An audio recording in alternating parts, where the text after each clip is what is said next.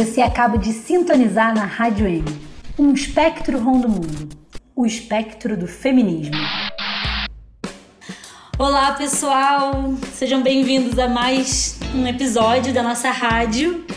E esse é um episódio muito especial porque a gente está recebendo as nossas primeiras convidadas. é com muita alegria que tá hoje aqui apresentando. Tô eu e a Lari. Oi, gente!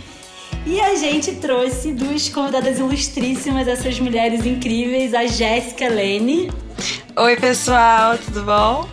E a Paula Nunes. Oi, gente, muito feliz de estar aqui na Rádio M. A gente já já vai apresentar ela direitinho, mas antes a gente queria primeiro agradecer muito assim ao pessoal que está ouvindo a rádio, compartilhando, dando feedback. Nosso último episódio, né, o 02, foi sobre os crimes da Damares. E teve assim uma, um retorno muito maneiro, assim, a galera falou assim bastante, elogiou bastante principalmente sobre a pesquisa, mas também sobre o formato. Acho que a gente aos poucos está tá ajustando, assim, né? Como é o formato. Se encontrando. Do, é, se encontrando nesse universo de podcast. E, enfim, vamos lá, sintoniza aí na frequência do feminismo. A gente hoje vai falar de um tema pesadíssimo, mas fundamental. Lari, é M de quê? É M de morte, matada. Pois é, a gente viveu, né? É, a maior chacina da, da história do, do Rio, né? Da cidade do Rio, que foi é, a chacina no Jacarezinho, há poucos dias atrás. E a gente vai tratar desse, desse tema aqui nesse episódio, né? Porque seria impossível a gente não abordar a temática com a seriedade que ela merece, com a profundidade que ela merece. Então, as nossas duas convidadas estão aqui é, para falar um pouquinho pra gente, ajudar a gente a entender o que aconteceu, né? Entender o que é o jacaré, o que é a favela do jacarezinho e as resistências que estão sendo também construídas a partir disso. Então, nesse sentido que a gente vai dividir em três blocos: a favela, a chacina e a resistência. Então eu vou começar apresentando aqui a Jéssica, Jéssica Lene, uma mulher de 22 anos, linda, graduando em pedagogia pela Unirio é secretária do pré-vestibular popular. É isso mesmo. Construção em Manguinhos. E ela é ativista social, né? Hoje em dia tem, é social media do Labjaca. É, recentemente ela organizava um projeto, inclusive, de leituras de intelectuais negros. E a, a Jéssica nasceu em Manguinhos. Desde criança ela conviveu muito no Jacarezinho, né? Por serem comunidades vizinhas e ela tem parentes que moram lá. E em 2016, a Jéssica, né, adolescente, participou da ocupação da escola Luiz Carlos da Vila, que tem esse nome, né, que é o meu sambista preferido. E foi lá que a gente se conheceu, na verdade, né? Aquela onda de ocupações de escola que rolou. É, enfim, ela era uma menina novinha, linda, cheia de energia e, aqueles dias da ocupação foram muito marcantes né, na minha vida, na, na dela também. A gente, enfim, eu aprendi muito com aquela galera, com, com aqueles jovens que estavam ocupando. Enfim, ter, ter ela aqui, a gente poder trocar essa ideia é super emocionante para mim. Então, seja muito bem-vinda, Jéssica. A gente está muito feliz de, ter, de você ter topado, né? Vir aqui conversar com a gente. Ai, Clara, fico muito sem graça. Mas muito obrigada pela moral. Eu adorei. É Nossa, é passou é um filmezinho. verdade.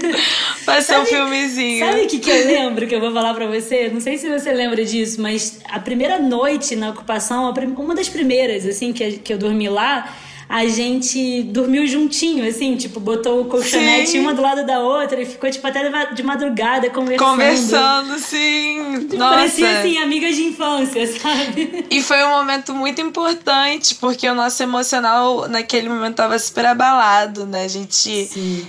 É, ocupou uma escola, então a gente não sabia muito bem o que estava fazendo.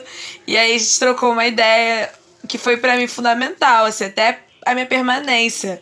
Porque a gente estava é, justamente discutindo o papel das mulheres na, no movimento social, né? Exatamente. E, o quanto que a gente precisava estar ali naquele espaço para representar essas mulheres, né? Sim. Então, assim, é, achei que aquele papo foi fundamental para minha permanência e cada vez mais encontrar mulheres como vocês, né?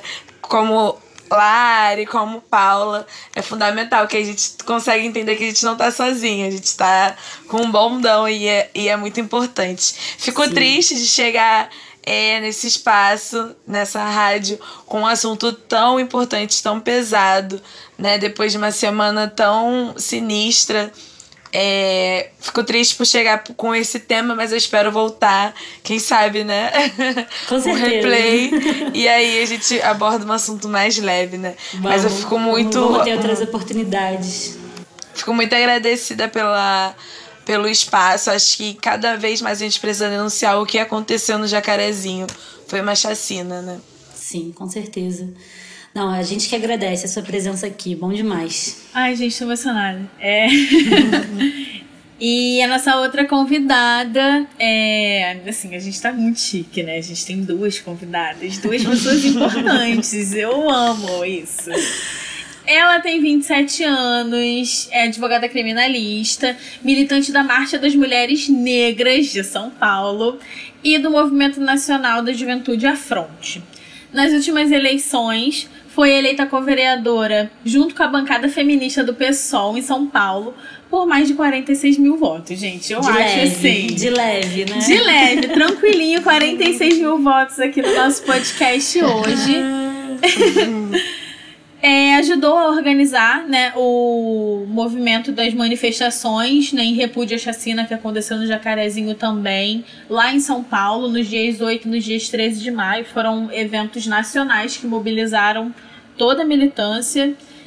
E a gente está muito feliz de poder partilhar esse espaço, assim, que você tenha topado conversar com a gente. Seja bem-vinda, Paulinha. Oi, Lari, Clara, Jéssica. Bom, prazer é meu.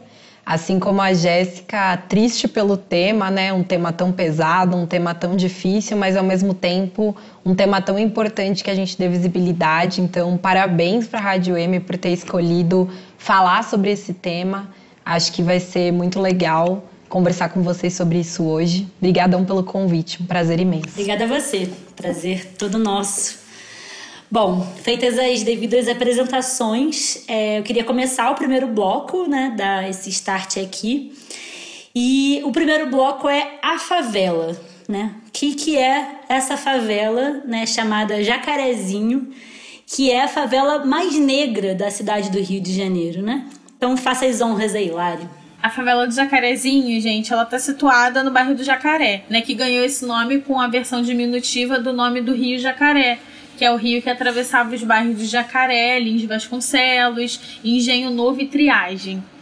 É, e assim, nos anos de 1940, o rio Jacaré foi aterrado, né? E eles canalizaram o rio para construir a Avenida Brasil. Foi um movimento mesmo de urbanização da cidade, né? E esse, o Rio Jacaré ele desemboca na Baía de Guanabara, pelo canal do Cunha, assim, que a gente vê milhões de notícias do canal do Cunha completamente poluído e inviável. Né? E hoje em dia a gente pode considerar que a, a favela do Jacarezinho ela é um quilombo urbano. Né? Ela reúne uma grande concentração de pessoas pretas de uma classe social bem específica, né? que é a classe social baixa, a maioria, em sua grande maioria. Muitos, né, por, por pesquisas que eu já acompanhei e também por vivência, são pessoas que vivem numa extrema pobreza. Em alguns locais, eu acho que existem pontos dentro da favela do Jacarezinho que a gente pode encontrar. Né? E isso diz muito sobre como a cidade do Rio, o estado do Rio foi construído, né? O Rio recebeu mais de um milhão de, de negros para serem escravizados ali pelo Cais do Valongo. E esses negros viviam em locais como Jacarezinho, né? As famílias foram sendo construídas e as gerações foram continuando naquele espaço e aumentando também o alcance geográfico dessas favelas, né? Ali também era uma rota de fuga para os negros escravizados, né, que eles fugiam. E aí começaram a se instalar na parte mais alta da favela para poder se proteger da polícia, né? Parece uma história antiga, mas a gente poderia dizer que a gente continua fazendo a mesma coisa dentro das favelas, né? E se hoje a gente ainda vive no medo, na marginalidade e com toda essa carga de dor que esses espaços também trazem pra gente, né? É, eu, eu fico muito querendo voltar no 13 de maio, que é uma data que, para mim, foi muito significativa ao longo da, da escola, do ensino básico, e eu acredito que para muitas pessoas também, porque hoje a gente sabe o que, que significa esse 13 de maio, né? Significa a gente viver no último país, abolir a escravidão é, e usar a imagem de uma princesa para poder dizer que salvaram todas essas pessoas. E será que essas pessoas realmente estavam livres, né? A abolição da escravidão ela veio com uma grande história de resistência, de pessoas abolicionistas que estavam antes da princesa Isabel, que estavam lutando, inclusive, contra o que a princesa Isabel e a família estavam fazendo. E a gente sabe que a abolição da escravatura não colaborou de forma nenhuma para inserir essas pessoas na sociedade de uma forma digna, né? E a gente sabe que o que perpetua hoje é é a tragédia, é o cansaço, é a dor, é a resistência e muitas vezes a desistência por não conseguir resistir por tanto tempo, né? E é bem difícil pensar na população preta dessa forma, porque não era assim que deveria ser. Sim, e é, é uma favela muito populosa, né? Também é uma das maiores favelas do Rio. É, a Associação de Moradores do Jacarezinho estima que são entre 60 e 70 mil pessoas, né, moradores lá, é, algo em torno de 25 mil moradias, e tem o sexto pior IDH da cidade do Rio, né? A, a favela é cortada também pela linha de trem da Supervia, que tem a estação Jacarezinho, e lá atrás, né, na era Vargas, se criou ali um pequeno, um grande, na verdade, parque industrial. Era o segundo maior parque industrial do Rio. Então também a população ali teve, né, é, acabou também se populando mais, né, a favela por conta dos trabalhos, né, da, nas fábricas que tinham ali na região. E o Jacarezinho é feito de grandes figuras, né? Acho que talvez a Jéssica aí vá trazer é, outras referências, né? Mas a gente, né, na pesquisa que a gente fez, trouxe figura que é uma das mais conhecidas, mais simbólicas, que é a Tia Dorinha, né? que foi liderança de um dos inúmeros centros de umbanda da favela.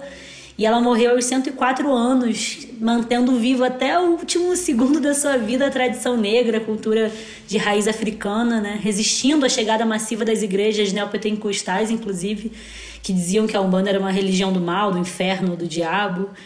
E até hoje existe Centro do Lar resistindo, né? Apesar de, de, ter, de ter tido essa ofensiva né? da, é, e da evangelização das igrejas neopentecostais. É, tem o Rumba Gabriel também, né, que é um companheiro que inclusive eu tive o prazer de conhecer, morador há mais de 60 anos do Jacarezinho. É, ele foi também da Associação de Moradores, ajudou na construção de legados importantes lá, como Centro Cultural do Jacarezinho, cooperativas, né, iniciativas relacionadas à música. E ele até teve que sair do país em 2000, depois de uma série de denúncias de abusos policiais é, inclusive fe feito junto com o Freixo, com Marielle Franco, né? E ele foi acolhido nos Estados Unidos pelo Partido dos Panteras Negras, então é uma baita história de vida também.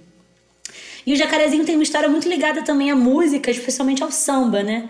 Tem a escola de samba Unidos do Jacarezinho, que a tia Andresa, inclusive, ajudou a unificar três diferentes escolas nessa grande escola de samba, quadra, né, que passou grandes sambistas como Cartola, o Nelson Sargento, é, o monarca da Portela que viveu na favela por muitos anos. E festas muito famosas, né? O famoso baile funk do Jacarezinho, inclusive. É, então, ali na eu comunidade... amo, gente. Eu vou falar a verdade. O baile, baile do, Jaca, Jaca é maravilhoso. Eu, como uma boa carioca, gente, eu, eu já circulei por muitos bailes, mas o do Jaca sempre foi meu favorito. Tem, tem uma, um, um lugar especial, né? no coração do carioca. E, e tem umas figuras inusitadas, né, que nasceram no Jacarezinho, né? Tipo o Romário, né, que depois aparecia lá só na véspera de eleição, quando virou senador. É, o funkeiro MC Vitinho, o Barbeirinho, que é um sambista que eu gosto muito também, o MC Serginho. E, gente, eu descobri isso hoje e fiquei chocada. A deputada Flor de Lis, inclusive. Sim, é, a deputada Flor de Lis é de lá. É. A lacraia também. É muito importante falar a lacraia, saudosa lacraia. A lacraia! Saudosa lacraia. Jéssica, conta pra gente um pouquinho, assim, como foi crescer por ali, entre Manguinhos e Jacaré. E um pouquinho da tua infância, do que você viveu das festas, das figuras. Ai, cara, acho que falar de jacarezinho é sempre muito simbólico, porque a minha família é, veio do, da Bahia, né? Uma parte veio da Bahia, parte paterna. E quando a gente chegou aqui, a favela que acolheu foi, foi Manguinhos, mas a gente conseguiu se estender até o Jacarezinho. Né? Meus parentes moravam no Jacarezinho, então eu comecei a frequentar Jacarezinho desde pequena. Quatro anos de idade já corria, já sabia os becos que eu tinha que entrar e sair para chegar na beira. Então, é, para mim é muito. Se eu pudesse dar uma palavra, seria família, né? É esse resgate da, da minha ancestralidade, desse cuidado. Então, é, é, é um espaço, de, é, como vocês apontaram, que sofre muito, muito com, com essa questão de falta de investimento, né? De saneamento básico, falta de investimento em educação, em saúde, em cultura, mas que tem uma resistência que é muito símbolo dessa história, né? É, quando na, já na universidade, eu tive contato com uma pensadora, que é a Beatriz Nascimento. E aí, começando a estudar a Beatriz, eu cheguei um, um, no conceito da, do quilombo moderno. E foi um, um como se tivesse aberto esses meus olhos para tudo que eu já tinha vivenciado em Manguinhos e no Jacarezinho, né? Porque lá atrás, em 2016, nas ocupações, eu não tinha noção do que eu estava fazendo não, não imaginava que já era um ato tão revolucionário e tão forte e que já era algo que eu carregava já justamente por essa ancestralidade, esse histórico. Então, uhum. hoje em dia, com, com 22 anos, que não é muita coisa, mas eu já consigo perceber que é tão importante a gente entender essa história para ir desconstruir a identidade. E aí o Jacarezinho faz parte dessa minha identidade. É, festas das minhas, das minhas, da, da minha família, assim. Era a noite afora, a gente virava a noite toda bebendo, zoando. Então, é, o, o papel da laje, né? Acho que é muito simbólico a gente falar que jacarezinho é laje, é churrasco, é cerveja, é, é criança correndo, voltando. Então é, é muito importante a gente trazer essa imagem também, que é muito diferente do que a gente vivenciou naquela quinta-feira né? Sim. Essa dicotomia está sempre presente, eu acho, nas favelas, né? Porque é um lugar de muita vida, de muita gente trabalhadora, que faz festa, que tem cultura, que produz muita coisa. Eu lembro de um menino que estava é, na ocupação, que a gente até comentei isso contigo, né? Que ele era tipo o pior da escola, assim, tirava as piores notas, estava para ser expulso e tal, né? No, na época lá da, da escola Luiz Carlos da Vila. E na ocupação ele era o melhor. Ele era o melhor na cozinha, ele era o melhor na segurança da ocupação, nas assembleias. E isso mostra assim o quanto que às vezes falta também, né? Tem jovens muito talentosos que falta ali uma oportunidade de mostrar esse talento e, e ter direito, né? Ter uma condição para viver a tua vida com todas as aptidões que tenha dentro de si. E eu acho que, que essa, essa dicotomia é, é muito doida, né? Assim, sobre sobre as favelas. Acho que o Jacarezinho representa um pouco as favelas do Brasil, né? Muito, totalmente. E trazer essa, essa origem, né?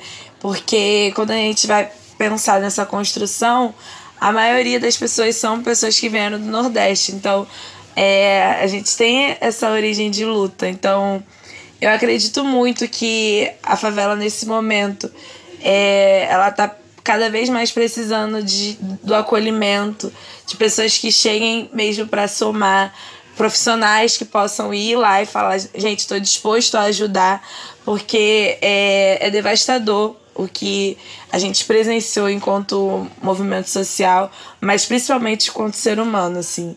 É uma, foi uma situação, acho que é, quem está de fora não tem noção de quão grave foi, assim. Acho que quem viveu e quem vive nesse território até hoje já sentia muito medo, mas recentemente a gente voltou a sentir muito medo, né?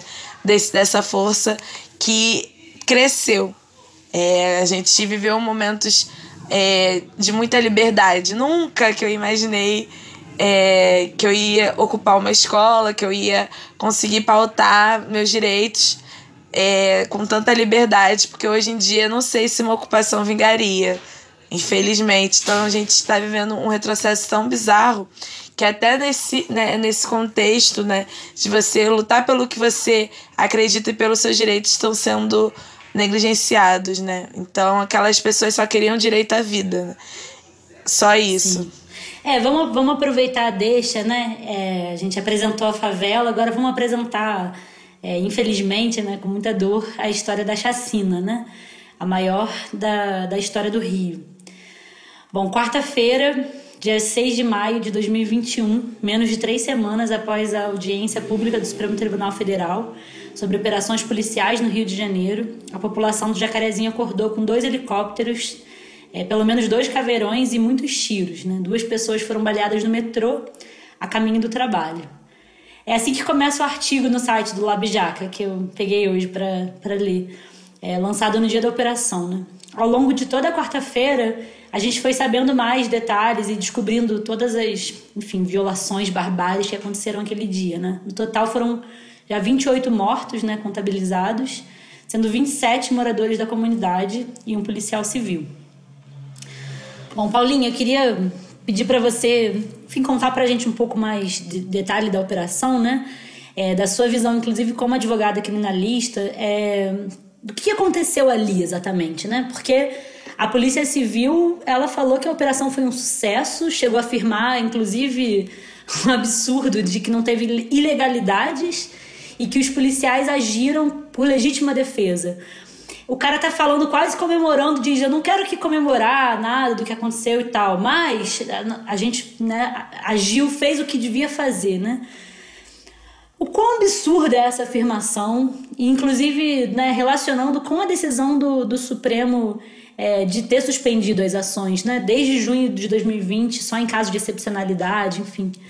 É, queria que você comentasse um pouquinho sobre, sobre isso. Sim, eu acho que você trouxe um ponto bem importante, que é sobre é, quais os critérios que devem existir ou não é, para a realização de operações policiais no momento de pandemia diante da decisão do Supremo mas que eu acho que abre para a gente também uma discussão mais ampla sobre é, se devem ou não existir operações policiais no momento da pandemia. Né? Eu quero lembrar que esse mês de maio, no dia 6 de maio, aconteceu, 6 de maio de 2021, aconteceu a chacina é, do Jacarezinho, mas também nesse mês de maio, só que de 2020, a gente lembra o assassinato do João Pedro no Rio de Janeiro, né? A Sim. gente está gravando esse episódio aqui um dia antes é, de um ano da data do assassinato do João Pedro no Rio.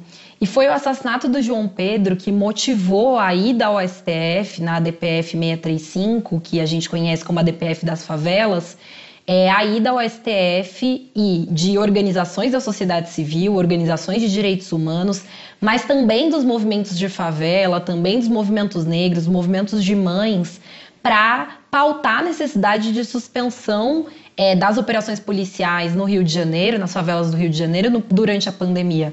Porque lembremos que o assassinato do João Pedro foi um assassinato que aconteceu de um adolescente dentro da sua casa quando a gente dizia que era necessário que as pessoas ficassem em casa para se proteger da pandemia, para se proteger do coronavírus. E o João Pedro foi assassinado dentro da sua própria casa, né? Na verdade, dentro da casa da sua tia.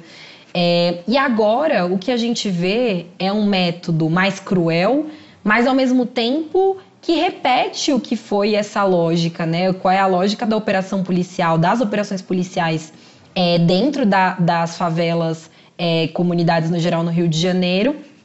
E agora com uma brutalidade, que é uma brutalidade sem tamanho, né? Marcando, como a gente falou na abertura desse episódio, é a pior chacina da história do Rio de Janeiro, a pior operação policial da história do Rio de Janeiro.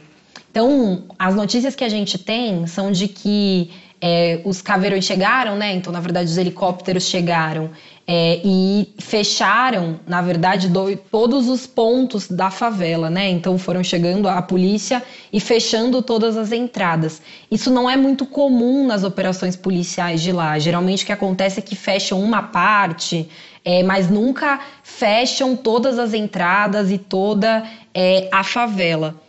Já fazia mais de um ano que não tinha operação policial no Jacarezinho. E aí eu acho que é importante dar um contexto. A Jéssica falou um pouco sobre a vida da favela, como ela é, como ela se estrutura. Acho que é importante dar um contexto de que a favela do Jacarezinho está muito próxima da cidade da polícia no Rio de Janeiro, né? Fica Sim. muito próxima.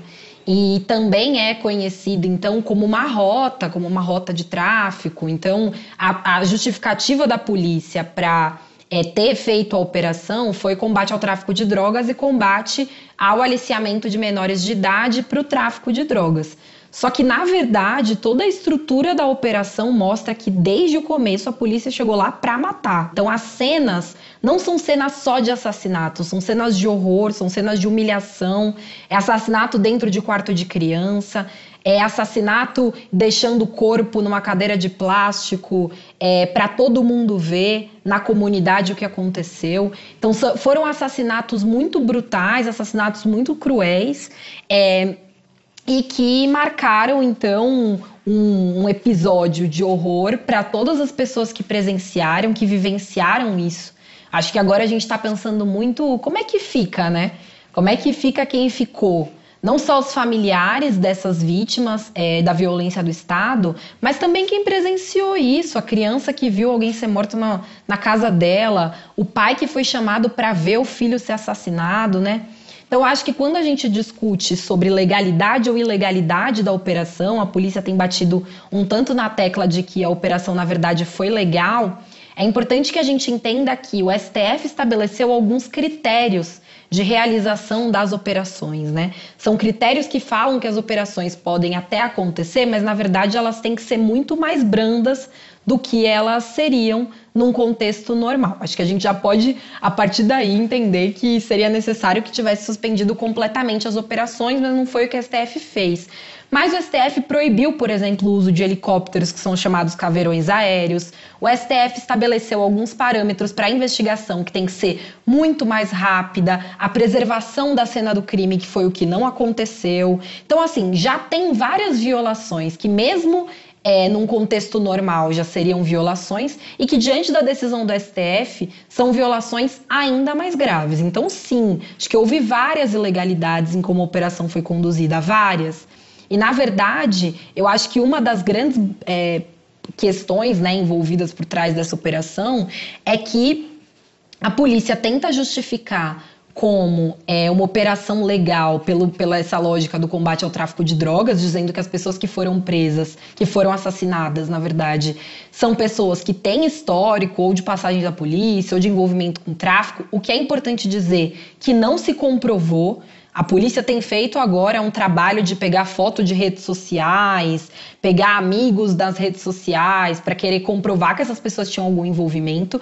Mas é importante dizer que a nossa Constituição, nosso Código Penal, nosso Código de Processo Penal estabelece um procedimento, que é um procedimento para que pessoas que supostamente têm envolvimento com crime sejam processadas e julgadas, e que já são procedimentos que têm uma série de violações muitas vezes envolvidas, mas não existe previsão de pena de morte no nosso ordenamento jurídico. Sim, então, perfeito. sim, foi uma ilegalidade, porque essas pessoas poderiam ter sido presas, poderiam ter sido levadas para a delegacia para ser investigadas, poderiam ter passado por um processo, por um rito de processo, e não foi o que aconteceu, né? Então, sim, desde o começo a polícia chegou lá para matar, e acho que a gente precisa marcar muito isso, sabe? Não deixar de dizer que poderia ter sido diferente, sim.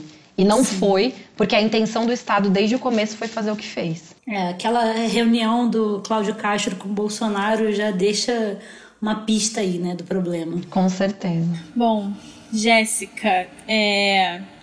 primeiro eu queria dizer que eu sou super fã do LabJack, eu acho que é um site super é, essencial para a gente saber notícias reais, né, sobre a favela do Jacarezinho em todos os âmbitos. E a gente queria saber, assim, um pouco sobre como é que ficaram essas, essas informações, essas denúncias? Se vocês receberam algumas denúncias e relatos dos moradores, né? Como que foi para vocês, né? E como é que foram essas, esses relatos, essas falas desses moradores de lá? Então, Lari, é, no dia da, da operação, a gente começou a circular um, um informe pedindo para que a população entrasse em contato via WhatsApp claro, de forma anônima, né, mantendo o sigilo, e contasse, relatasse. Então a gente começou a receber muitas fotos, é, imagens muito pesadas, reais, assim. É, e em todos os becos e todas as vielas existia sangue. Então, é, a resposta que o Estado deixou, né, diante de tudo isso que vocês já colocaram, foi justamente é, a resposta mais violenta que poderia ter deixado. É, a gente preservou divulgação de várias imagens, até porque foram situações muito pesadas. É, no dia da operação, inclusive, tempo depois, né? Quando a situação teve, teve um pouco. É, foi um pouco é, amenizado, vamos dizer assim. Um grupo de, de militantes, advogados é, conseguiram entrar na favela, isso foi fundamental também. E se não fosse essas pessoas, né, esses advogados, é, a própria, o próprio Instituto né, de, de Advogados Negros e tudo mais, se não fossem é, as mães de Manguinhos, né, que fazem parte do coletivo Mães de Maio, se não fosse o próprio Labjaca, que se não fosse é, essa comunicação comunitária né, e popular que entrasse na favela e denunciasse toda, toda essa série de fotos que a gente começou a, a ter acesso, não seria possível a gente dimensionar o que o estava acontecendo. Então, um trabalho também que a gente teve de, de usar as redes sociais e, e demarcar que foi uma chacina. O Pedro Paulo, quando faz o, o artigo, isso 10 horas da manhã, a gente já conseguiu jogar um artigo explicando o que estava acontecendo e denunciando. Então foi, foi necessário toda uma articulação. No dia eu fui, conseguir, eu fui conseguir almoçar, já era 9 horas da noite, para vocês terem noção como que esse dia foi bizarro. Não tô mais dentro de, do Jacarezinho, agora eu moro no Manguinhos, mas foi a parte da manhã e da tarde inteira com barulho de helicóptero. Então a gente vivenciou um momento de guerra, uma guerra civil, e foi esse papel da comunicação, do desse contato direto com a comunidade foi fundamental para que a gente tivesse um retrato, né? Claro que muita coisa não conseguiu é, ser totalmente explanada. É, hoje mesmo eu estava vendo que já saiu uma notícia da, da El País com os relatos, né, uma radiografia, na verdade, com algumas testemunhas que, por exemplo, usando frases como não vai embora, vão me matar. É muito pesado você perceber como essas testemunhas agora precisam de, do máximo cuidado, assim, elas não podem nem continuar aonde elas é, moravam, porque a situação ainda é uma situação muito delicada, até para a gente estar é, pautando e falando sobre o que aconteceu ainda é muito delicado. É, a polícia, não só a polícia, mas todo esse, esse aparato do Estado é, agiu de forma consciente. Então, a gente se sente ameaçadas também, né? Por estar trabalhando, por estar interagindo, mas ao mesmo tempo a gente não abandonou a luta. Né? Nesse final de semana, em menos de uma semana praticamente, a gente realizou um grafitaço. Foi ação de dois dias. É, ficou, ficou muito lindo. Então a gente espalhou grafite por, por, todas, as, por todas as partes da favela. No Cruzeiro, no Pistão, é, na, perto da associação, na rua de baixo. Então, assim, a favela recebeu afeto. E é justamente o ponto que eu mais preciso destacar nesse podcast é, é essa situação do afeto. Quem, quem é vítima né, de, uma, de uma operação como essa? É impossível é, reduzir a vítima àqueles que foram mortos, assassinados, né? E eu acho importante a gente é, pensar sobre o que significam essas operações é, policiais, né? Porque é, se trata, na verdade, de um genocídio, né? De fato, assim, é o que a Paulinha falou É, não existe na Constituição a pena de morte, mas existe uma pena de morte informal, né? É, na prática acontece. E o quanto que é hipócrita, né? A, todas as desculpas que se, que se colocam, né? É, que é uma política mesmo de Estado para justificar essas operações, né? Então a comparação que ficou também muito é, falada, né? Da, da, da apreensão, da maior apreensão de armas na, na Barra da Tijuca, no condomínio lá que o Bolsonaro mora, é, na casa da do Barra. Eu gosto de falar o nome do condomínio, é Vivendas da Barra. Pessoal é da que, Barra aí, ó. Que é, é, bom a gente chamar de Morrendas da Barra. Isso. E na casa do Rony Lessa, né, que é um, um dos acusados de assassinar Marielle Franco. E foi apreendido lá 117 fuzis e não teve nenhum morto, né? E no Jacarezinho foi apreendido 7 fuzis, ou seja, 110 a menos e deixou 28 mortos. Então, qual o tamanho da hipocrisia que existe por trás né, dessa chamada guerra às drogas, ou no caso do jacarezinho, essa hipocrisia descarada, nojenta, assim, baixa de dizer que ia proteger menores que estavam sendo aliciados pelo tráfico, quando é, a gente sabe que as crianças do Jacarezinho foram absolutamente traumatizadas, né? Também viveram na pele, inclusive alguns menores foram assassinados, né? Então, é, eu queria que aí Paulinha, Jéssica comentassem sobre isso, inclusive no ponto de vista financeiro, né? Assim, acho que a melhor forma de encarar como um projeto é ver o quanto que o dinheiro público, o Estado gasta. É, até é, tem uns cálculos que dizem que o valor gasto em um ano no, no, no em Rio, no Rio e em São Paulo daria para comprar 108 milhões de doses de vacina agora, por exemplo. Né? E, enfim, estados, inclusive, que não produzem drogas, né? Que só distribuem. Então, é, é um tamanho Infelizmente, de... né? Infelizmente não é. tem um pé de maconha no Exatamente. meu quintal. Não tem. Pois é.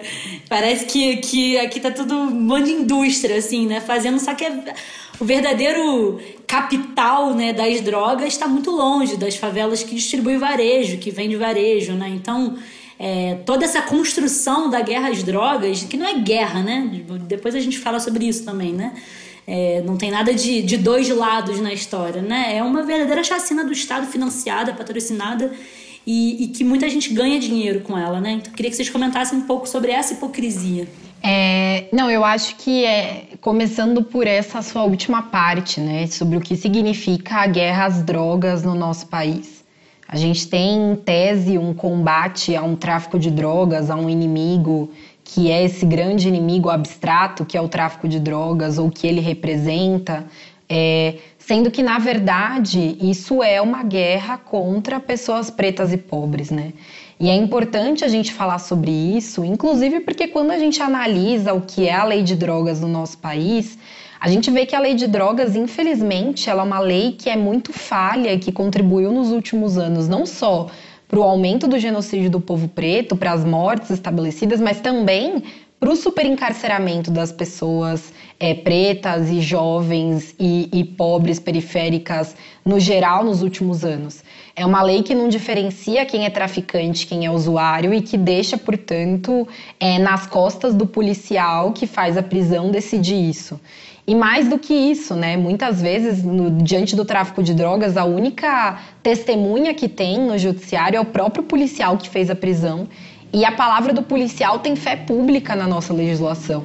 Então, o que o policial é, nesse fala... Nesse sentido, até as redes sociais ajudaram, né, Paulinho? Porque, Com por certeza. mais que não resolva o problema, mas a gente fica sabendo o que está acontecendo. E os né? movimentos de favela ajudaram, porque Sim. é uma galera que teve que se auto-organizar para denunciar o que é a violência. Então, instrumentos como esse, como o LabJaca que existe, ou como outros que existem em diversas favelas, aqui em São Paulo a gente tem, por exemplo, a Rede de Proteção e Resistência contra o Genocídio, que explica para as pessoas como elas têm que reagir diante da violência policial como filmar, como se organizar. A gente tem figuras importantes no Rio de Janeiro que cumprem um papel fundamental com relação a isso. O que é o Raul Santiago? Cada vez que ele é filmado, tentam prender o Raul, ele tem uma carteirinha que comprova que ele é defensor de direitos humanos. Sabe, chega ao cúmulo de você ter que comprovar que você é defensor de direitos humanos Sim. diante dessas violações, sabe? Então é, a gente se tem. Não, se não tivesse filmado né, a morte do George Floyd, o assassinato do George Floyd, provavelmente não teria tido toda a reação dos Estados Unidos. Com também. certeza. Então existe assim essa política de Estado, essa falsa é, guerra às drogas, que na verdade é uma guerra contra pobres e pretos e que na, faz com que a, o Estado chegue nas quebradas, o Estado chegue na periferia, chegue na, nas favelas, só com a sua mão mais pesada, que é a sua força policial, só com o seu braço armado. Porque o Estado é ausente de tudo. Porque a gente sabe agora o quanto a gente está se lascando para fazer campanha de solidariedade em todo canto, para que o nosso povo possa fazer o mínimo, que é comer. Sabe? A, a decisão do STF precisou dizer: olha só, seu policial, por favor, não atire em escola. Porque nem o direito de ir para a escola, lembremos Marcos Vinícius, né? Nem o direito de ir para a escola os nossos jovens têm. Então, o Estado é ausente de tudo nas periferias, é ausente de tudo nas comunidades e che chega só com a violência. Então é isso, é uma política mesmo estabelecida de Estado e de genocídio. Acho que o que a gente fez de melhor nesse contexto de pandemia e, e, agora, né, que também veio com a denúncia da chacina do Jacarezinho, quer dizer que infelizmente esse projeto de genocídio que está aí há 500 anos no nosso país, mais de 500 anos no nosso país, mas que foi muito aprofundado agora nesse desgoverno que a gente tem, a gente conseguiu dizer que existem várias formas de nos matar e que a gente precisa denunciar essa, essas várias formas de nos matar, né? É com a bala, com a chacina, é com a fome, com o fim do auxílio emergencial de 600 reais, é com Covid, porque o povo preto é quem menos é vacinado, porque o povo preto é quem fica morrendo esperando é, vaga em fila de hospital. Então, acho que a gente conseguiu ampliar como movimento negro, como movimento social organizado, inclusive esse conceito de genocídio, para entender que essa política de Estado de nos matar, ela opera de várias formas. É por isso que a gente tem que também atuar nessas diversas frentes. Jéssica falou sobre o afeto, sobre essa política do afeto, sobre a solidariedade entre nós. Isso é super importante nesse momento. É super importante com quem fica, é super importante com quem está é, sem ter o que comer, é super importante e acho que a gente tem avançado para cumprir esses papéis, sabe? E então de denunciar as diversas formas de nos matar que o Estado tem, mas também, por outro lado, de conseguir dar saídas para isso, entender que a saída é a nossa auto-organização, né? É a organização do nosso povo. É, eu, eu, queria acrescentar, né? Porque quando a gente pega é, a motivação né, dessa, dessa chacina, ele, você vê que o policial tinha muito apreço à vida das crianças. Uhum. Né? Sendo que é, no dia a gente conseguiu vivenciar assim, a cena de crianças segurando em bala, em camisa é, perfurada e manchada de sangue. E aí no sábado, eu na ação lá do Grafitácio, observando as crianças segurando a câmera, filmando e rindo. Será mesmo que o Estado está preocupado com essas crianças? Né? Porque quando a gente para para analisar, é, para ver a situação que, que o Jacarezinho tá, né? No sexto PODH né, é, do, do Estado, a gente percebe que não tem aparelho cultural, não tem aparelho esportivo, a quadra abandonada. Então, a biblioteca parque, né? Acho que é muito importante é, pontuar que esses aparelhos estão fechados. As pessoas não estão tendo acesso. Então, é um lugar que você tinha de referência para conectar-se né, à internet fechado, você já está tirando o direito de ter acesso à informação, sabe? Então, as pessoas não estão tendo informação. Está sendo muito difícil a gente já propagar informações sobre a Covid, porque o próprio governo não, não está fazendo nenhum tipo de, é, de programa e nem está nem um pouco preocupado. A gente tem presidente saindo sem máscara, cumprimentando as pessoas é, sem nenhum tipo de resguardo, né? Então já está muito difícil a gente combater a Covid. E aí a gente está lidando ainda com a dor, né, de combater é, essa situação que é bizarro. Então, eu queria pontuar isso, que se realmente né, o Estado está tão preocupado com essas crianças, que oferte né, oportunidades para essas crianças, né? Que oferte uma biblioteca aberta, que a gente possa ter acesso ao, ao centro de referência da juventude, que a gente possa ter acesso ao jovem aprendiz, né? a tantas iniciativas que foram nos tiradas. Então, nos tiraram, nos tiraram, né? Então, a partir do momento que a gente não tem mais acesso, é óbvio que, que o caminho, infelizmente, vai ser um caminho que é muito difícil você não passar, sabe? Eu, eu não passei por ser mulher e, querendo ou não, é, eu lembro que um, um dos motivos que fizeram meus pais saírem da comunidade quando eu tinha 5 anos e aí eu retornei depois foi justamente essa violência, foi justamente o medo de criar uma filha na comunidade. Isso não deveria existir. As pessoas não têm que ter medo de, de morar onde elas nasceram, onde elas cresceram. Elas, pelo contrário, elas têm que ter orgulho de serem faveladas. Eu lembro que logo no início assim, da ocupação, esse termo favelado né, foi adotado. E aí é tão importante a gente falar desse pertencimento, sabe, Clara, sabe, Lari? Paula. É tão importante a gente falar porque é nos tirar do direito de se sentir pertencente daquele espaço. Então, a partir do momento que a gente não pertence, a gente não consegue ter um elo, sabe? Então, é, eu acho que o maior, a maior, o maior dos problemas que a gente enfrenta hoje é construir essa autoestima, construir essa identidade, porque é a partir daí que a favela vai descer, porque a gente na sexta-feira a gente vê uma mobilização e as pessoas na rua gritando fora Bolsonaro. Sabe? Porque a gente ainda tem uma galera que costuma dizer que quem elegeu o Bolsonaro, Bolsonaro foram as pessoas que com menos instrução. Ai, porque é, as pessoas não tinham acesso, não teve trabalho de base. Não foi só essa questão, né, do trabalho de base.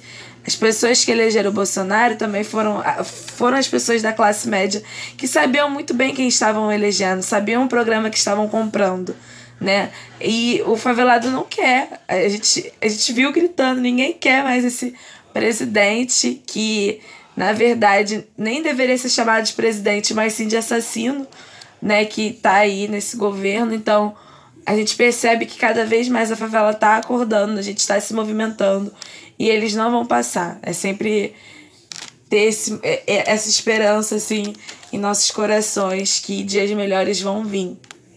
É importante, senão a gente sucumbe, né? Poxa, gente, é só engrossão desse caldo, né? Porque vocês já falaram tudo, assim. Eu não morei em favela, né? Mas eu cresci em Belfor Roxo, que é uma das cidades mais pobres do Rio de Janeiro. Assim, eu vivi numa rua que até hoje não tem saneamento básico, não tem água encanada. É, e eu precisei sair de lá por conta da violência. Né? Assim que eu sempre vivi lá e sempre foi muito violento, a gente sempre teve a presença da milícia. E quando começaram a acontecer as operações né, de instalação da UPP no Rio de Janeiro, toda a criminalidade foi para a Baixada Fluminense. E a gente sentiu isso de uma forma muito absurda. Né? Eu fui assaltada saindo para a faculdade às 5 horas da manhã e eles levaram meu Rio Card, sabe? E aí era, era uma facção, no dia seguinte era uma outra facção. Então a gente começou a viver essa violência e essa esse desespero que a Jéssica fala assim da gente não não ter identidade, né? Da gente precisar sair do lugar que a gente vive porque a gente não pode ficar ali. É, quando eu me mudei, eu fiquei pensando, eu não posso mais viver nesse espaço, eu não tenho condições de trabalhar, de estudar e de todo dia não saber se eu vou voltar para casa. Mas é isso, a minha família continua morando lá. Meus primos continuaram crescendo no meio desse, dessa violência. E aí eu fico pensando em todas as crianças que crescem, que passam a vida inteira e que levam essa violência às vezes para as famílias, né? criam famílias com base nessa violência que não tem nenhum precedente.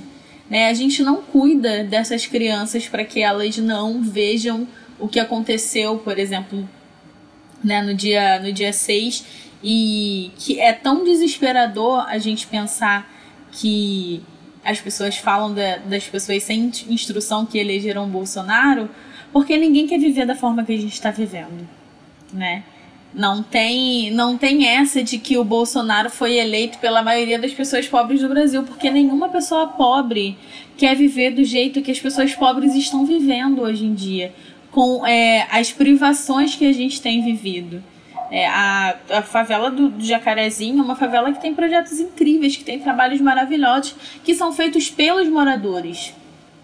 Não existe uma intervenção do Estado ali em fazer um projeto que seja um projeto vinculado à escola, que seja vinculado a, a, um, a um, uma construção de, de desejo, de sonho dentro dessas crianças, porque é isso, o Estado não se importa com a população pobre, o Estado não se importa com a população negra, né? E que que cuidado é esse, que, que investigação era essa sobre aliciamento de menores quando as crianças são as mais atingidas, né? Quando as crianças ficam sem pai, quando as crianças ficam sem tio, sem irmão. Que, que cuidado é esse com as crianças? Que respeito e que necessidade é essa que eles têm de cuidar? É assim que eles pretendem cuidar? É, é doloroso demais pensar que o cuidado é esse. E tem uma lógica, né, eu acho, por trás dessa hipocrisia, né, de, enfim, usar é, a guerra às drogas, ou nesse caso, né, do aliciamento de menores, ou até mesmo de chamar de conflito, de chamar de guerra, né, é, o que é na, verdadeiramente um massacre, um genocídio. Eu acho que, que tem uma lógica por trás que é de disputar ideologicamente, né, por um consenso na sociedade porque, enfim, as pessoas foram morar nas favelas, os trabalhadores foram morar nas favelas, primeiro porque o salário não pagava um aluguel, né? Não é por culpa do trabalhador, né? É porque o capital não remunera a vida das pessoas para que elas consigam se reproduzir na sua plenitude, né? Para que elas possam ter uma reprodução social da vida em, em todos os aspectos, porque não é só comer, né? E mesmo comer tá difícil, mas é a gente tem que sobreviver, tem que ter um mínimo de tem que pagar transporte, tem que ter lazer, tem que, né, é, é de vez em quando ir para um, um, um samba, né, para um, pra uma festa, enfim, tudo isso é parte da reprodução da vida, né? E as favelas elas foram se constituindo como uma moradia mais precária por conta disso, né? Porque não tinha. Agora, depois que eles empurram os trabalhadores para viver em favelas, eles vão lá e criminalizam a pobreza, né? criminalizam a favela, fazem de tudo para que é, haja um estado de terrorismo permanente que, inclusive, não só mata e encarcera, é, que é diretamente né, um projeto do, do capitalismo, um projeto desse Estado, como também cria esse, esse, esse estado de terror que acaba impondo as pessoas a aceitarem índices de exploração e de desumanização da vida é, brutais, né? É à toa que vocês, né, dando depoimentos de vocês, falam, né? Família com medo da violência teve que buscar outra coisa, teve que... Porque é, é, é isso que empurra, né, também as famílias trabalhadoras a buscarem alternativas a sair desse, dessa situação que é quase insolucionável, assim, né? É, se não for através de uma, de uma saída coletiva. Eu acho até que é curioso fazer essa relação com o que está acontecendo agora em Israel e na Palestina, né? Porque também a mídia sempre noticia como um conflito, né? Despejo, né? Estão despejando. Despejo é o quê? É quando você está ocupando ilegalmente aquele lugar, né? Mas é, aquilo ali é de fato a terra dos palestinos, né? Então é um, também um massacre, né? São os foguetes do Hamas contra bombas e uma operação de inteligência de guerra muito, muito brutal, né? Que tem um aparato é, policial é, do Estado genocida de Israel, né? Então também acho que, que é parte, né, de uma questão internacional, inclusive, né? Que o capitalismo Faz bastante. Clara, eu posso só falar uma coisa? Com certeza. Que eu acho que você, você falou uma coisa que está muito interligada, que eu acho que a gente precisa entender nesse macro, assim, como o resultado disso é criminalização da pobreza mesmo. Porque, assim, por que, que o, o combate ao tráfico de drogas na lógica policial passa pelo combate ao que acontece nas favelas, sabe? Por que, que o combate é o aviãozinho? Por que, que o combate é o pequeno comerciante? E nunca vai para cima e nunca olha para cima. Então lembremos do helicóptero que caiu com 450, sei lá, toneladas. Toneladas. Quanto de droga? Toneladas. toneladas de droga. Sim. Sabe? Ou olhemos, é, Ou é, a gente analisa que a cocaína é a segunda maior economia do mundo, assim, Muito né? Então, e as armas, né? Essa, o tráfico de e, armas. E o quanto essa lógica de segurança pública ela é uma lógica perversa. Você falou agora de Israel e Palestina, que está super conectada, inclusive pensando que o Brasil compra armas de Israel. Uhum. Então, assim, toda essa lógica de massacre, de treinamento semelhante, sabe? E é o mesmo, a nossa polícia, o nosso exército que vai ocupar o PP é, no Rio de Janeiro, né? Que participa da, das operações do PP no Rio de Janeiro participou de ocupação militar no Haiti. Foi, então, assim. Foi fazer estágio no Haiti, né? Pra aprender a como. E o quanto mundialmente tudo isso está muito conectado, né? Essa, essa lógica perversa de segurança pública que a gente viu lá no Jacarezinho e tal, é uma ponta de um negócio mundial que é muito grande, assim, muito ligado um com o outro, né? E, e como isso que a Jéssica falou é forte, né? Assim, as pessoas elas querem pertencer àquele lugar, né? Elas não querem ter que resistir o tempo inteiro, elas querem viver ali. Elas querem poder viver suas vidas em paz, né? E, e esse estado permanente de terror é, as impede, assim, né? Então acho que, enfim, é, mu é muito é muito, é muito estrutural, né? Esse problema é um problema muito estrutural, é muito. É, enfim, atravessa né, a história do nosso país e inclusive do mundo mas acho que aqui tem as suas particularidades. Então, chamar o jacarezinho né, de um quilombo urbano, de um quilombo moderno, como a Jéssica falou, né, e entender que a chacina é parte de um projeto. Ah, lembrei o que eu ia falar do João Luiz Costa. Que agora foram 28, mas e os dois, três, né, que vão se acumulando sempre em cada operação, né? É, na verdade, isso dá um total né, de, de vidas negras que não importam, né? Que na verdade não, é que a carne é mais barata do mercado e, e, e reafirmar né, que vidas negras importam, que a favela importa, que é preciso ter orgulho né, de, de ser favelado, tudo isso que a Jéssica disse, eu acho que é fundamental e acho que assim é uma boa transição para a gente passar para o terceiro bloco, que no final das contas a gente já comentou várias vezes, que bom é, nessa conversa que a gente teve até agora, que é sobre a resistência. Existiu um chamado nacional, né, pela Coalizão Negra por Direitos, que unificou os atos do dia 13 de maio em todo o país, né? E, enfim, essa data é simbólica, a gente sabe, ela é parte da, da história do nosso país. Mas eu queria que vocês falassem um pouquinho sobre isso, né? Tanto a Paulinha quanto a Jéssica ajudaram a organizar os, os protestos em São Paulo e no Rio, né? Como é que foi esse processo, meninas? Contem aí pra gente. Aqui no Rio, a mobilização é, ficou organizada para sair da Candelária. Então, às sete horas. É, acho que foi cinco, se eu não me engano.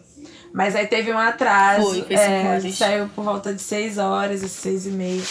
Da Candelária até a Câmara dos Vereadores. Isso. ali no Teatro Municipal. Foi Cinelândia. É. Cinelândia, até Cinelândia. E foi um ato que eu não tinha a, a dimensão. A gente imaginava que sim, as pessoas iam aparecer e iam fortalecer. Mas quando eu parei para olhar, o ato estava enorme. Muita gente. Muita gente mesmo, assim. Foi, foi muito simbólico esse ato justamente porque foi uma resposta de tudo bem, a gente está em casa, mas a gente está atento, a gente está percebendo o que vocês estão fazendo, né? No, no próprio Jacarezinho a gente realizou um ato também na sexta-feira e foi um ato lindo, triste, mas muito lindo. É, a gente caminhou pela até a porta da cidade da. Na verdade foram dois atos, um na parte da manhã que foi às sete horas, né? Mobilizado pelos movimentos é, mais sindicais, mais partidários, e aí à noite mobilizado mais pela, galera, pela, pelo pessoal das favelas, né? E aí favelas do Rio de Janeiro por completo, né? E aí é, a gente caminhou até a cidade da polícia, fizemos as, é, o, o coro, né? Fizemos a pressão, depois retornamos para dentro do Jacarezinho, ali na, na conhecida prainha, né? No largo, onde foi celebrada, né, é, um momento de, de, de escuta, né, a gente ouviu as mães de Manguinhos, né, Ana Paula com seu relato sobre o filho Jonathan, que foi morto, é, baleado pelas costas, né, esse, é, toda vez que a, que eu vejo a Ana Paula falando, é como se eu estivesse sentindo novamente, né? Claro que não é nem um terço, não tem nem como dizer que eu sinto a dor dela. Mas é, é como se eu estivesse ouvindo novamente pela primeira vez aquela história. E é muito bizarro isso, como é, essa mulher tem essa força, né? De vivenciar esses momentos de dor e tá pautando a, a vida e a luta. Porque ela diz muito isso, ela transforma o luto dela em luta. Isso é muito simbólico. É, a gente também teve é, é, algumas mães né, de terreiro, então mães de santo, que fizeram uma cerimônia muito linda. A gente teve o Joel, é o pessoal do Nica, o pessoal do Labijaca, a Mônica Cunha, entre outras figuras tão importantes que fizeram é, daquela sexta-feira um momento também de aconchego. Sim. Como é que foi lá em São Paulo, Paulinho? Bom, aqui foi o seguinte, é, assim que aconteceu a chacina, no dia seguinte, né, o pessoal do Rio de Janeiro chamou atos nesse formato é, que a Jéssica falou, e a gente tem uma postura aqui em São Paulo que é de sempre que o movimento negro no Rio de Janeiro chama atos por conta de algum assassinato que aconteceu, algum tipo de violência. Então, no caso da Agatha foi assim também, o próprio Marcos Vinícius, a gente chama ato em solidariedade aqui em São Paulo. Então, o ato do Rio rolou na sexta-feira e aí a gente chamou um primeiro ato para sábado aqui. É, convocado pelo movimento negro aqui na nossa cidade, né? Um ato no nosso lugar de maior visibilidade, que é a Avenida Paulista, e que teve mais ou menos duas mil pessoas. Na própria sexta-feira, é, que também foi o dia do Ato do Rio, a gente fez uma reunião da Coalizão Negra por Direitos Nacional e pautou lá a necessidade de que, ainda que alguns atos fossem acontecer de forma descentralizada, então Rio já tinha acontecido, é, BH e São Paulo aconteceria no sábado, que era necessário que a gente tivesse um dia unificado é, das lutas é, em solidariedade ao, ao jacarezinho, né? Mas mais do que isso também, com esse mote que a gente tirou nacionalmente, que é nem bala, nem fome, nem Covid, e que esse dia é, seria bem marcante que fosse dia 13 de maio, não só porque faria uma semana é, da, da chacina, mas também porque o dia 13 de maio é um dia que o movimento negro não reivindica, é o dia da falsa abolição ou da abolição é, inacabada da escravidão. Né? O nosso dia, a gente sempre diz, é o dia, dia 20 de novembro, que é o dia de zumbi,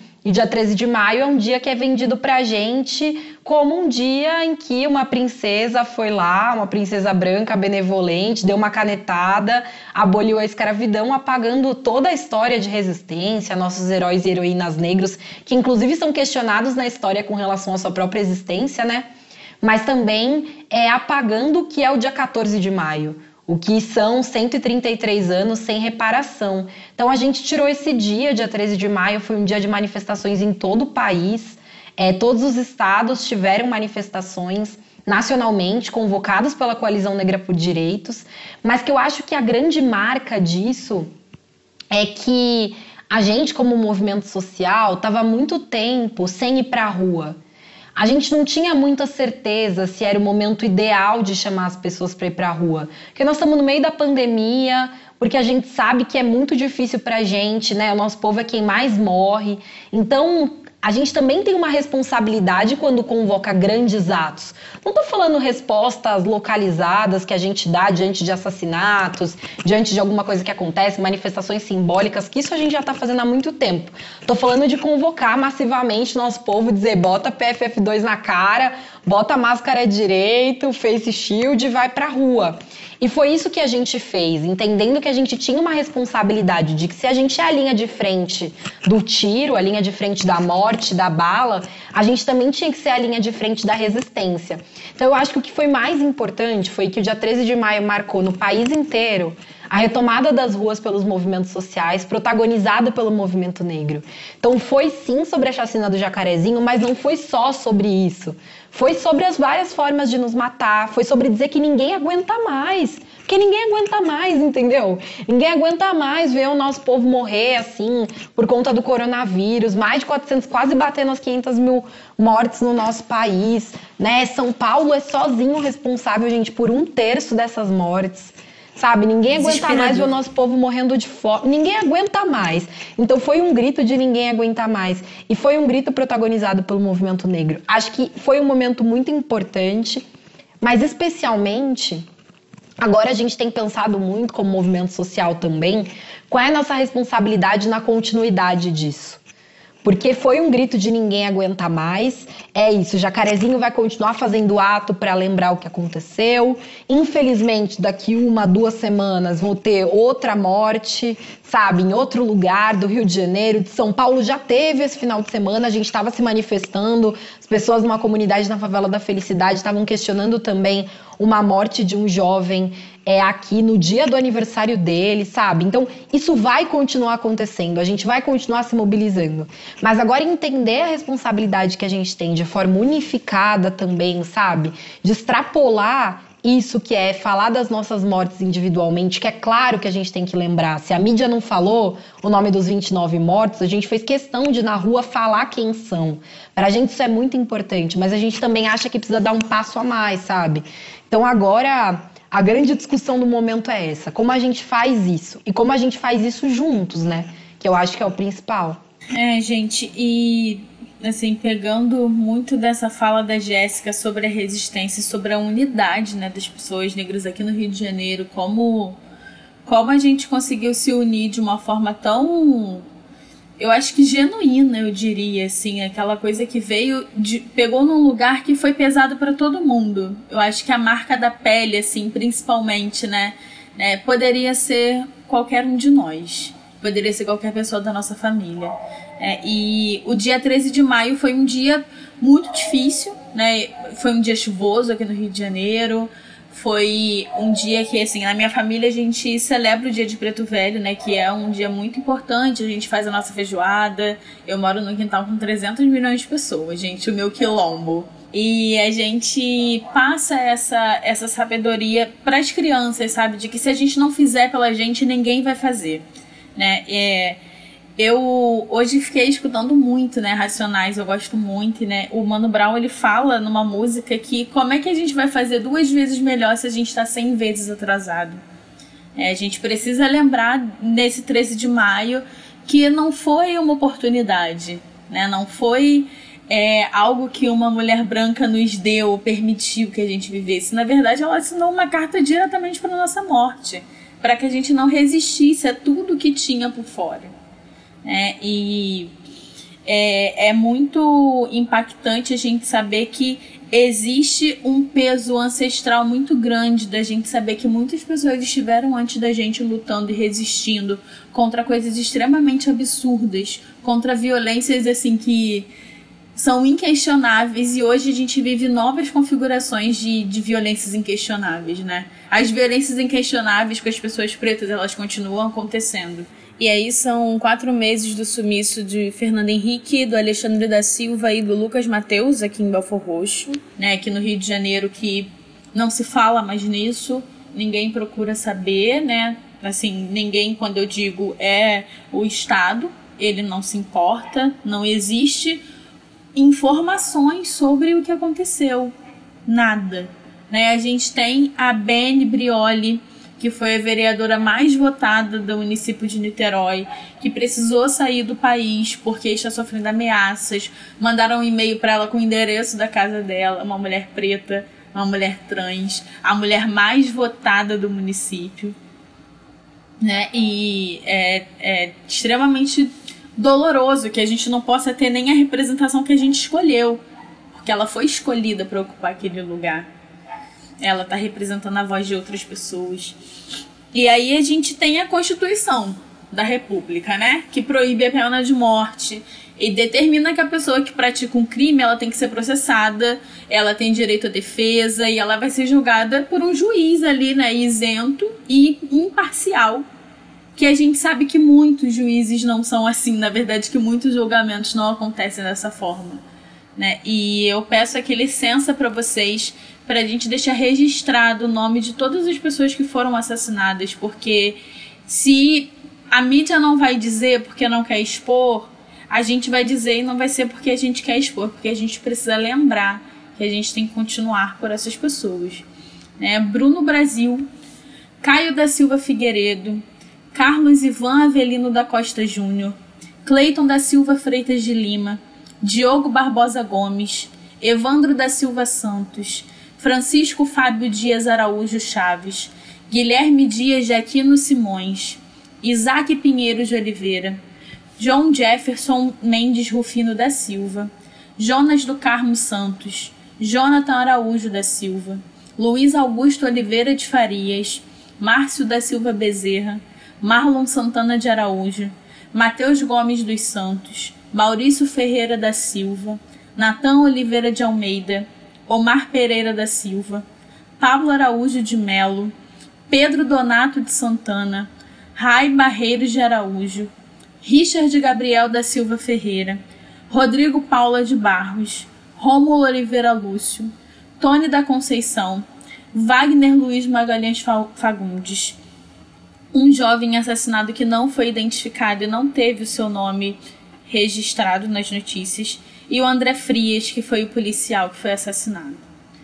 Foram 29 vidas que foram interrompidas e que a gente precisa pensar, né, o que, que a gente tem que fazer enquanto unidade, enquanto seres humanos, que a gente não pode continuar vivendo num estado, num país que deseja que a gente não esteja mais aqui. É isso. Bom, a gente vai encerrar então esse terceiro e último bloco, é, lembrando né, dos nomes daqueles que, que foram assassinados nessa chacina, na maior chacina da história do Rio, e sendo inspirados pela resistência né, que o povo negro, que os movimentos é, negros lideraram nesse dia 13 de maio e que, como a Paulinha falou, estão articulando aí novos, novas ações, né? Então, seja dentro da favela, seja no asfalto, a gente vai seguir lutando de cabeça erguida contra tudo isso aí que a gente está vivendo.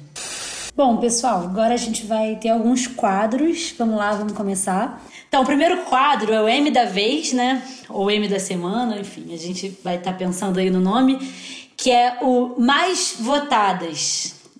As mulheres foram as mais votadas para a Constituinte do Chile. Né? E esse processo é um processo que, na verdade, culminou né, na Constituinte de lutas que a gente vem acompanhando né, com muita empolgação, com muito entusiasmo. É, as chilenas, especialmente, né, as feministas chilenas, foram linha de frente da, de toda essa resistência né, que que aconteceu contra um Estado que tem uma constituição da época da ditadura militar, da ditadura do Pinochet. Né? Eu lembro que o movimento estudantil lá tinha uma palavra de ordem muito forte que era e vai cair, e vai cair. Podia entrar o áudio, né, Léo, pra não ficar cantando aqui.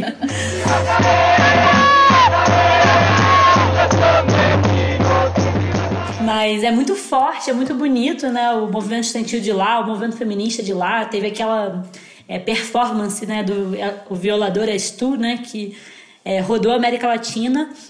E esse processo de constituinte ele teve uma particularidade incrível, que ele foi paritário. E isso fez com que as mulheres fossem as mais votadas. Porque desde as listas né, dos partidos para é, indicar os nomes para constituinte, teve que haver uma paridade entre homens e mulheres. Na verdade, a lista tinha que ser é, como é o nome disso? É, alternado começar por uma mulher. Então, era uma mulher, um homem, uma mulher, um homem, uma mulher, um homem. Tinha que ser sempre assim. Então, isso já fez com que é, a, a nominação fosse uma quantidade de mulheres muito maior do que é o normal. E na eleição em si, é, para garantir a paridade, eles, eles tiveram que fazer é, também um esquema de tentar é, igualar né, os homens e as mulheres. Aí ficou um homem a mais até agora, pelo que a gente viu a apuração. Não, não teve a maioria de mulheres na, na Constituinte em si, na Assembleia Constituinte em si, porque os estados, os distritos que são ímpares, os, os números, né? Teve que resolver esse problema entre um homem e uma mulher. E a maioria acabou sendo para homem, né? Então, mesmo um critério que foi usado para favorecer as mulheres acabou, no final das contas, favorecendo um pouquinho aí os homens. Mas é um paradoxo, né? Porque elas falam, né? No final das contas, acabaram homens indo para constituinte, mas se não tivesse a paridade desde o começo, não tinham tantas mulheres indicadas pelos partidos. Então só teve uma maioria de votos para as mulheres porque teve a paridade desde o começo do processo. Eu acho que é uma baita lição. A gente tem que depois ainda destrinchar melhor as, as conclusões sobre esse processo de constituinte, mas eu achei incrível. Bom, então vamos passar para o próximo quadro que é o meu preferido, que é Calado é um Poeta. Uh.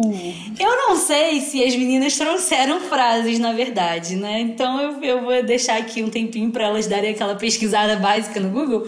Mas eu quero dizer a frase né, mais emblemática que saiu daquele lixo de ser humano, que é o nosso presidente, que é.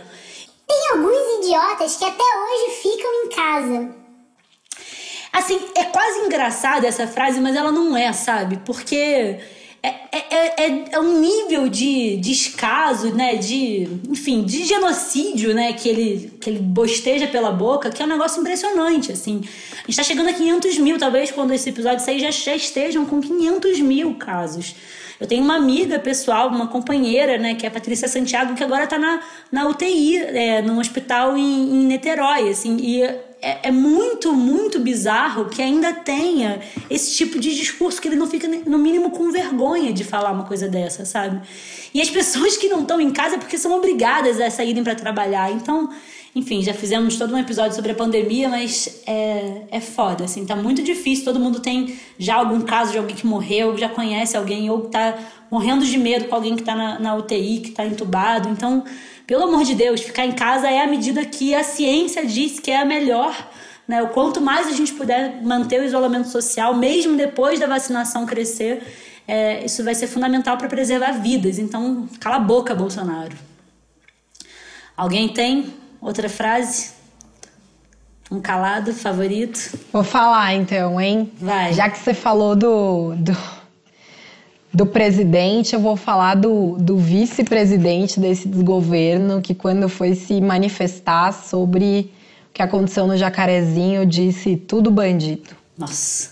É isso, né? Bandido é quem mora na favela, bandido é, bem, é quem é preto, bandido é quem é pobre, bandido não é quem mora no condomínio do presidente e mantém lá centenas de armas, bandido não é quem mandou matar vereadora Marielle Franco. Bandido não é quem matou Marielle Franco, bandido é isso, né? Então, dispensa comentários, fizemos um episódio boca, inteiro Mourão. sobre isso. Mas é importante deixar registrado um cala-boca Mourão. ah, eu tenho um também. Foi, Mano, foi a Jéssica. reação do secretário de Polícia Civil. É, ele disse a seguinte frase: reação da polícia depende da ação do criminoso. Então a gente percebe que a nossa polícia está totalmente despreparada, não existe inteligência, né? Porque aqui, como a gente vai pautar a reação de um aparelho de, repressivo do Estado por um cara que está descalço segurando um fuzil? É. Então, falou merda, então se a gente pudesse falar um cala a boca, cala a boca, secretário da polícia. Cala a boca, seu bosta. Lari, tá rindo, só vai falar Eu ou não? vou Vou rir, passar. não, não tem nem o meu cala- calado é um poeta, não tem nem. Vai, vai, vai se permanecer calada, né? Vou permanecer calada, silêncio obsequioso. Então começa aí com, com o próximo quadro. Lacrou ou militou? Manda aí. Ih, lacrou ou militou? Gente, eu. Eu acho que também é por conta do episódio, mas porque eu tenho uma experiência muito legal, assim. Pra mim, o lacrou ou militou hoje é o Balé Manguinhos. Que eu, assim, sou completamente apaixonada, né? Eu sou apaixonada por dança, dancei por anos. E eu conheci o Balé Manguinhos através de uma professora que trabalhou comigo, que mora no Jacarezinho até hoje, a Marcela. Eu e a Marcela fizemos um trabalho super legal com a Dayana, que hoje, né, faleceu por conta da Covid, mas ela era diretora e idealizadora do. Balé Manguinhos, né? O Balé Manguinhos que traz a, a oportunidade, né, das crianças não estarem na rua vivenciando, né, aquela violência e, e todas as atrocidades que, que o Estado pode fazer dentro de, de uma comunidade, dentro de um espaço. É, balé Manguinhos não, não dá aula só de balé, é circo, é teatro, tem vários tipos de dança. E é um projeto incrível que é, pega a comunidade, né, a favela de Manguinhos, mas também a favela de Jacarezinho, as favelas da Zona Norte. É um projeto incrível que eu acho que, assim, tá sete anos militando, vai militar por muito mais tempo né? Tá aí, sempre precisando de doação, de patrocínio. Quem estiver ouvindo quiser dar um alô lá no Balé Manguinhos. É, é um grande projeto, é um projeto incrível que a Dayana, assim. Deixou fez, de legado. Deixou né? com um legado incrível. Eu, eu posso fazer, acrescentar uma situação? Pode. Claro. É, porque eu conheci a, a Dayana na época da igreja, né? Então a Dayana era minha líder de dança na época da igreja. Então é um legado muito importante porque é, conversando assim com familiares e amigos próximos, eu descobri que no dia 18 de dezembro ela tinha conseguido a, a aquisição do espaço, então ela tinha conseguido comprar. E aí, 18 de janeiro, ela faleceu. Então, a meta Caraca. dela nesses últimos anos era um processo, né, de ter uma conquista do espaço e pelo menos em vida ela conseguiu sentir o gostinho do que é conquistar. Mas Lindo. é bizarro pensar como isso foi tão rápido. Ela tinha muita vida pela frente. Tinha, é, tem um bebê, né? Que ainda é uma criança. Então, muito importante você trazer o Balé Manguinhos. Também temos a ONG Casa Viva e Manguinhos Solidários. Então, a gente está aqui resistindo. E o teu, teu pré-vestibular também, né, Jéssica, que você faz parte, muito legal. Eu queria trazer um, um, um, exemplo que é um pouco diferente assim da construção da, das lutas especificamente, mas eu acho que é muito legal de divulgar. A gente até colocou na página da Resistência Feminista do Rio, que é, são as cevas. É, a gente tem organizado aqui, desde que começou a pandemia, as cevas para companheiras né, do nosso coletivo de mulheres, mas também de outras mulheres que a gente sabe que estão precisando, também para ajudar, né, no sentido um apoio assim da alimentação em si, né, mas também é uma forma de liberar as mulheres em alguma condição que elas estejam passando por alguma dificuldade. Então, o exemplo que eu queria dar agora é que uma companheira perdeu o pai, né, a é, uma companheira nossa da resistência feminista, a mãe e o pai estavam com Covid, internados, a mãe conseguiu é, se safar, enfim, se recuperar, mas o pai infelizmente faleceu.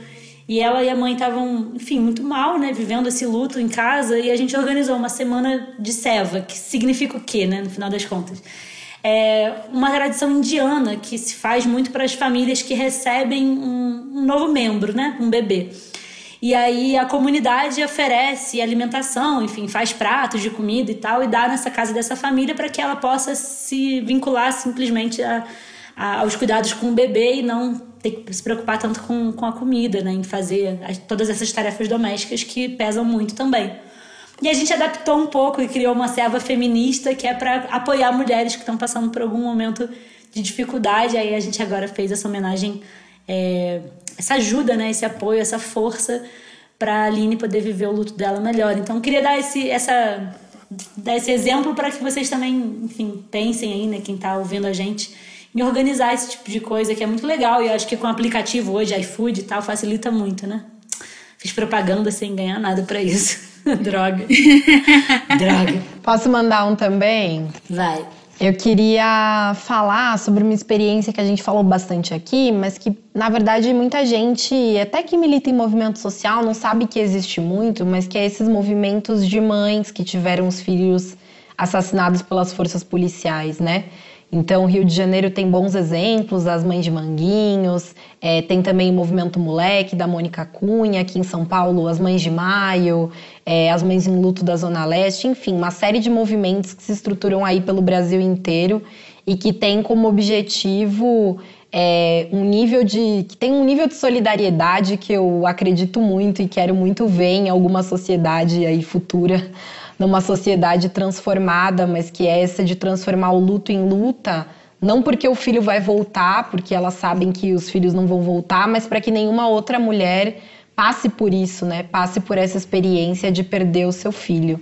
Então, Quero mandar um salve Lindo. aí para essas mães que transformam luto em luta, uma experiência bem importante. Lindo demais. Uma inspiração assim imensa, né?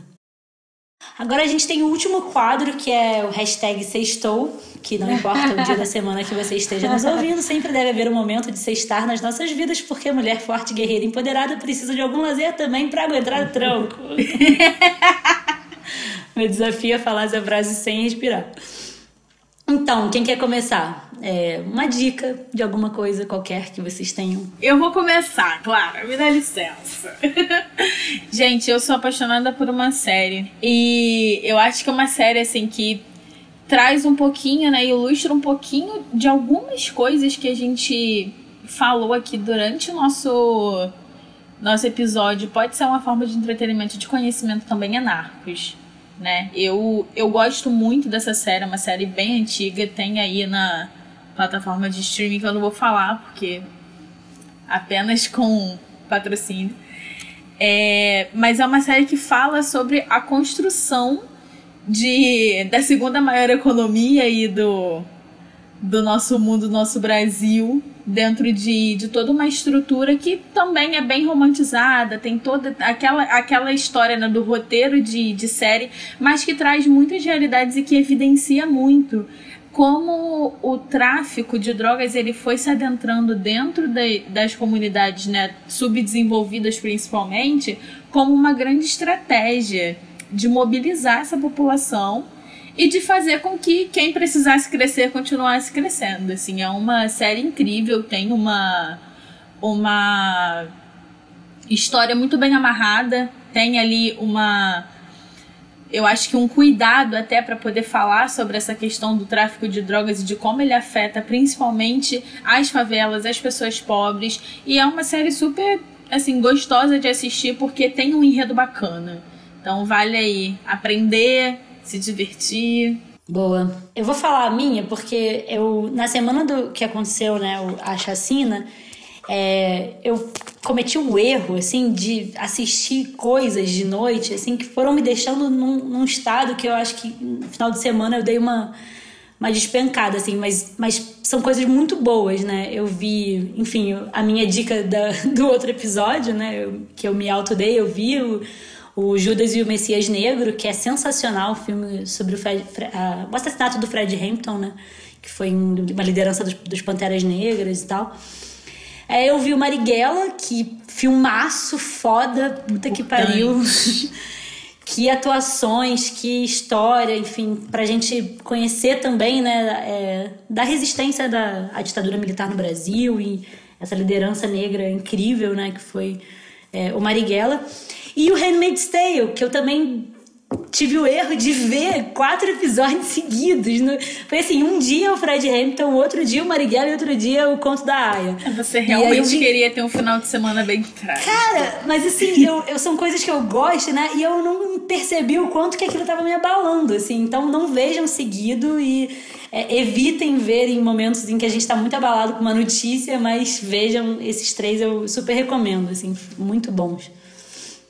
Vocês têm alguma coisa, meninas? Eu quero dar um, um, uma dica de um livro que eu comecei a ler e aí agora eu quero voltar a.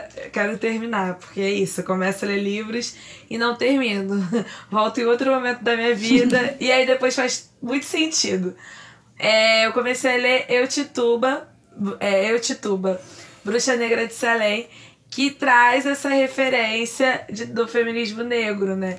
Que ela faz esse recorte tão importante é, da primeira bruxa negra e que é, dialogou muito com a minha ancestralidade, com, com a questão materna, essa atenção que a gente precisa ter com as nossas mães. Então, é, foi. Tem, eu quero voltar agora, tô meio tensa para voltar, porque é, é uma leitura que exige da gente, assim, aborda muitas questões mas aí eu gostaria de deixar essa dica. Boa. Maneiríssimo. Bom, então já que vocês falaram tudo coisas cult e de aprendizado, eu vou fazer um outro movimento, vou falar para vocês qual é a minha estratégia para relaxar hum. desses tempos tão duros, tão difíceis. Eu escuto e sou apaixonada por um podcast chamado Não Inviabilize. Ah, Recomendo. Podcasts de Eu fofoca gosto. que conta a história da vida das pessoas. A gente vê como a nossa história, a história dos nossos relacionamentos nem é tão ruim assim, perto dos picolé de limão que a Deia conta lá. Então, Recomendo para quem vai lavar louça. Eu sou viciada e lembrei disso porque, infelizmente, esse, essa semana eu ouvi todos os picolé de limão, zerei o podcast. Tô ansiosa por novos episódios. Boa, vou ver, eu tinha esquecido dessa. Eu já ouvi alguns, eu gostei muito. Eu gosto. Então tá bom, gente. Acho que assim terminamos o nosso episódio 03. Foi muito, muito legal. Valeu, muito gente. legal. Obrigadão mesmo por vocês terem topado fazer esse papo com a gente. Estou muito feliz. Lari quer fazer as despedidas? Meninas, muito obrigada por terem topado. É, galera, sigam a gente nas redes sociais, Instagram, Twitter. A gente está aí nas plataformas de streaming. Apoia a gente, a gente tem o link do Apoia, se vai estar aqui na descrição. A Daqui a pouco a gente vai paralisar os episódios por falta de verbas. então a gente precisa de apoio, qualquer 10 reaisinho, sabe? Não compra o sachê do gato essa semana. semana que vem compra. Tá bom? E mais uma vez, meninas, muito obrigada por, ter, por terem topado participar desse episódio super importante. Né? E eu espero que vocês voltem aqui pra gente poder falar de outras coisas também. Coisas mais leves. Mas fundamental, foi muito bom. Eu agradeço a oportunidade. Foi um episódio pesado, mas ao mesmo tempo a gente conseguiu trazer uma abordagem um pouco mais leve, né? É, eu gostaria de pedir para que vocês sigam né, o arroba Labijaca, que é o projeto que atualmente eu tô como, como social media, mas também o meu perfil pessoal, que eu também posto algumas coisas lá. Então, arroba a Jessica Lene. E é isso, pessoal. Eu agradeço que a gente possa vir num momento mais light, talvez para falar dos bolsominhos. Sim, faltou. Um fofoquinha. Então, culpa os bolsominhos. Vamos fazer um, um podcast de fofoca? Podemos. Bom, gente, brigadão. Foi um prazer imenso conversar com vocês hoje. Espero que o pessoal goste aí do nosso episódio. É, contem comigo, Rádio M. Precisando, eu volto aqui.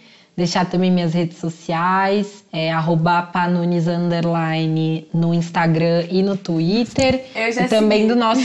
Já segui. segui de volta. A Paula arrasa no Twitter, adoro. E também do nosso mandato, arroba bancada feminista PSOL também. Segue lá no Instagram e no Twitter.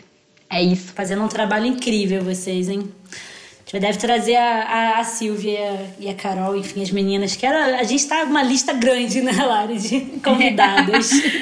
Mas começamos Demais. muito bem com vocês duas e é isso, boa noite. Minha filha acordou, eu preciso ir lá dar um gás nela. Beijo, gente. Tchau, meus gente. amores. Beijo. Tchau, tchau. Até a Beijo. próxima. Beijo, gente. Tchau, tchau.